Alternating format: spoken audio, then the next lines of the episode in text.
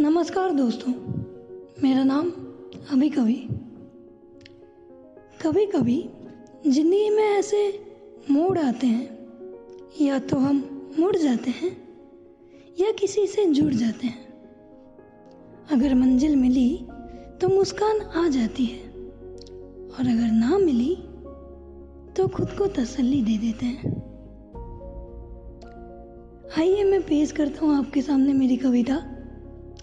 तसल्ली। मैं चलता हूँ, रुकता हूँ, थमता हूँ, मुड़ता हूँ। देखता हूँ, जब मेरे पीछे कोई खड़ा नहीं है, तब खुद को तसल्ली दे देता हूँ। मैं जब कहता हूँ, सहता हूँ, खामोशी में अकेला रहता हूँ, जब मेरी बात कोई सुनता नहीं है, तब खुद को तसल्ली दे देता हूँ।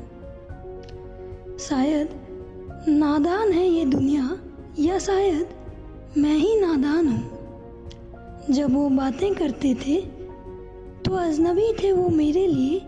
आज जब मैं बातें करता हूँ तो उनके लिए अनजान हूँ। शायद इसीलिए खुद को तसल्ली दे देता हूँ।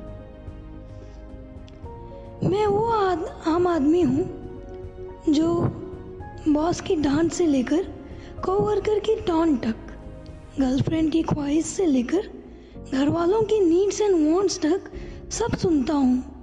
पर जब पाता नहीं किसी को अपना ख्वाब सुनाने को, तब खुद को तसल्ली दे देता हूँ। ये तसल्ली भी जनाब पेन किलर की तरह है।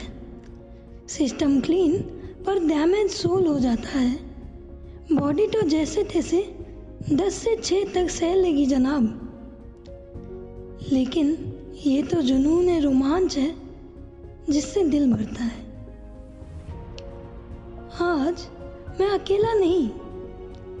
आज मैं अकेला नहीं। जब चलता हूँ, थमता हूँ, रुकता हूँ, तब देखता हूँ मेरे पीछे एक फौज खड़ी है। मेरे पीछे एक फौज खड़ी है। वो फौज मेरे जैसे नौजवानों की है, मस्ताने, ज़िंदगी के रुझानों को सुलझाने वालों की है। बेडरक बिंदास बोलने वालों की है। और जब मैं ऐसी फौज को देखता हूँ, तब खुद को तसल्ली नहीं, हिम्मत देता हूँ। तब खुद को तसल्ली नहीं, हिम्मत देता हूँ।